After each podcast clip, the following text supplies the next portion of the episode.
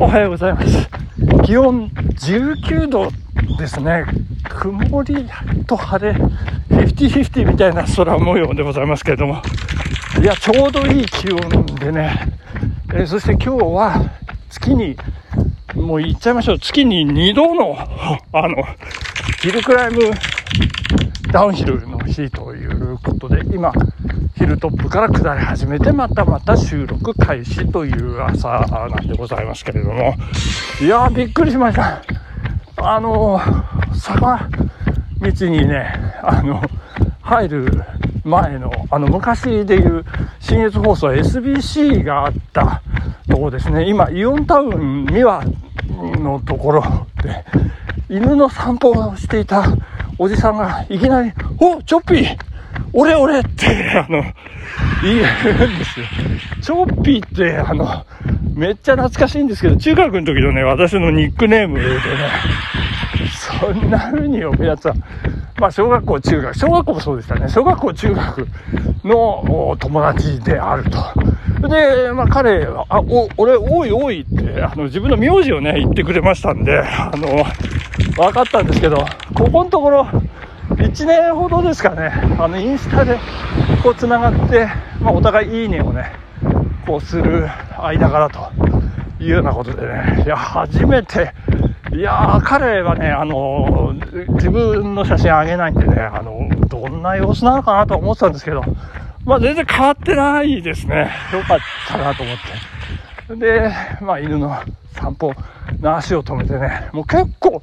う10分ぐらい、あの、ああでもない、こうでもないね。あの、最近、えーお布施に嫁に行った、えーやっこちゃんの話とかね、まあいろいろ、えーしまして、えー彼はどこ行って、彼はどこ行って、で、今何やってって、こうね、中学の時のこう、まあテニスなんですけど、チームメイトのね、話題をね、かなり、えーしてくれまして。で、あの、私は私で、この間、南堀地区でこう、お祭りやった時に、あの、地区の組長さんでね、えー、金ちゃん、金ちゃんって言ってましたけど、金子くんがね、あの来てくれましてね、ずっと、あの、神楽巡行してる間、あの、ずっと喋ってたよなんてね、そんな話も。で、これもしかしてひょっとすれば、えーひょっとして、その辺の大々的な飲み会になったりなんかね、するんじゃないかなという予感がしてきましたね。いやー、大変ですよ。えー中学の時ね、その彼、彼ですけどね、あの、大井くんはね、あのーまあ、彼スキーをやってましたね。で、まあ、テニス部の練習とは別にスキーの練習もするんですけど、あの、体力が大事だと言って、当時のあの、新越放送のあの辺りに家があったんですけど、雲上殿まで往復して朝、それからテニス部の練習に来てるというすごく努力家でございましてね。いやー、すごい。もう、あの、ぐうたらな、あの、中学生だった私にとってはね、もう信じられない。もうさっきも彼本人に言いましたけど、もう当時、お前神だったよってね、あのー言ってきましたけど。で、まあ今俺これから雲頂殿越えて花岡平越えて善光寺降りるんだけどさ、っていう、ちょっとね、あの、マウント取らせてもらいましたけどもね、あの、まあただ彼はね、今たまたまちょっと走れてないっていう状態でもう長野マラソン20回ぐらい走ったよ、かなんかね。あの、言ってまして。そして、一番びっくりしたのがですね、なんと彼の3番目の子、三男坊なのか、ちょっと3番目の子なのか、ちょっと忘れましたけれども、あの、箱根の予選会を走るというね、今度ね。いやー、びっくりしました。いやいや、すごいですね。なんかこう、そういう走る DNA っていうんですかね。こう、脈々とね、えー時を超え、時代を超えね、受け継がれていくという、まあ、そんな、まあ、濃厚な10分間でしたということで、えーワンちゃん、えー1歳半、小太郎くん、えー可愛かったですね。なんか、嬉しいのか、びっくりしてるのか、よくわかんなかったし、結局頭なでなでもできませんでしたけどもね。まあ、そんなことで、大井くん、ありがとうございましたということでね、いい時間、えー過ごさせていただきました。また引き続きね、よろしくお願いしたいと思います。えーということで、ここで忘れないうちに、お便りを紹介させていただきたいと思います。ちょっとごめんなさいね、今、上りなんでね、苦しいんですけど。たけちゃんさん、ありがとうございます。潮祭のメモリーですかはてな。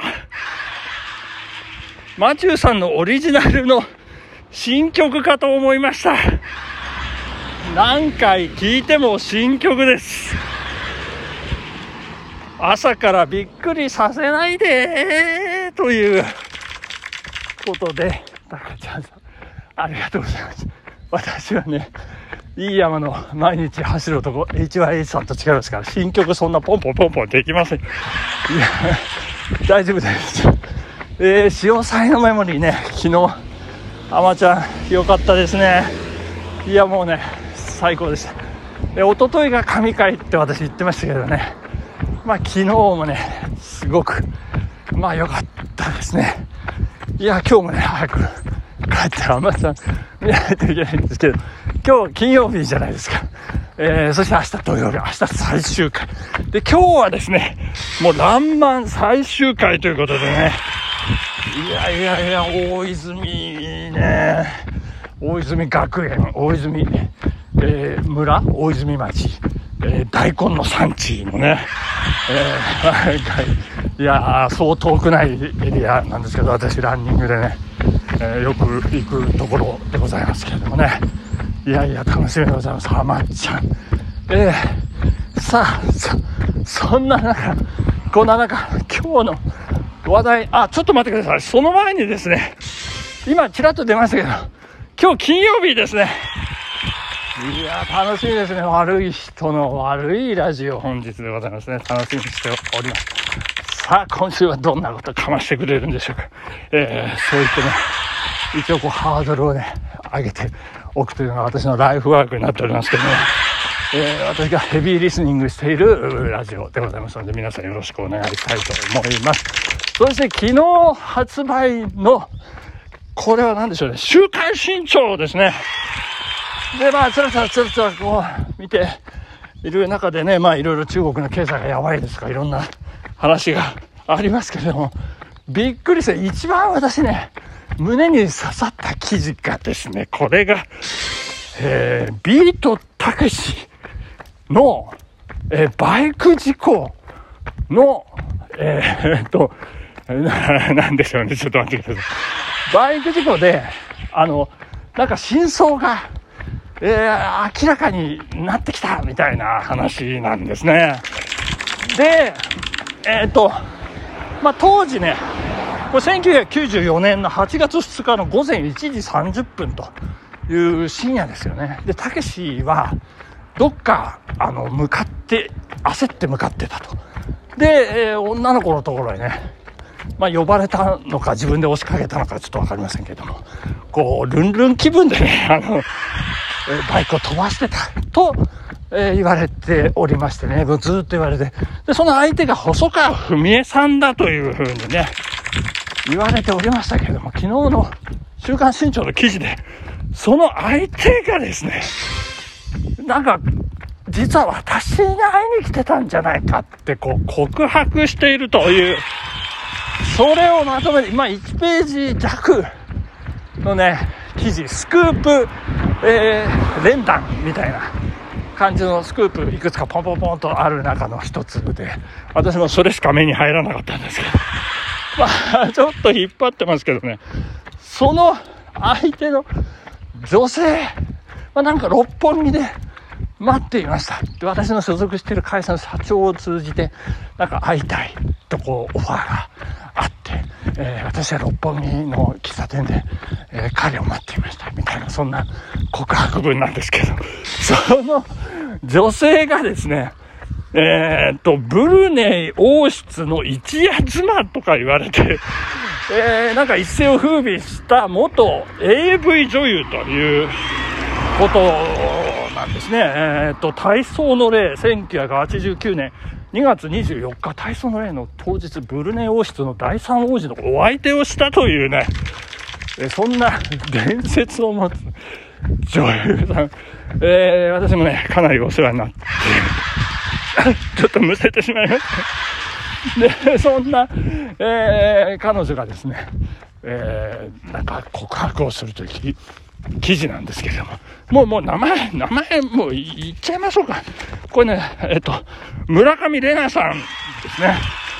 えー、そしてもう、よくよくこうね、まあ、で、その裏がどのぐらい取れるかっていうような話なんですけれども、その当時、あの、間を取り持ってくれたプロダクションの社長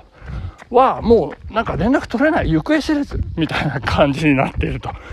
いうことのようでね、なんか、消化不良みたいな中途半端な感じで。でも、あの、たけしさん、私のところに来てくれたんですよ、みたいなね、そんな締めくくりではあるんですけど、なんでこの記事がね、今、このタイミングで出るのかって考えてみたらですね、後半、後半にですね、彼女が今何をしてるかみたいな、えー、なんかいろいろありましたけども、今映画にも出演するぐらい順調にお仕事が来ています。みたいな。で、その映画のタイトルは風が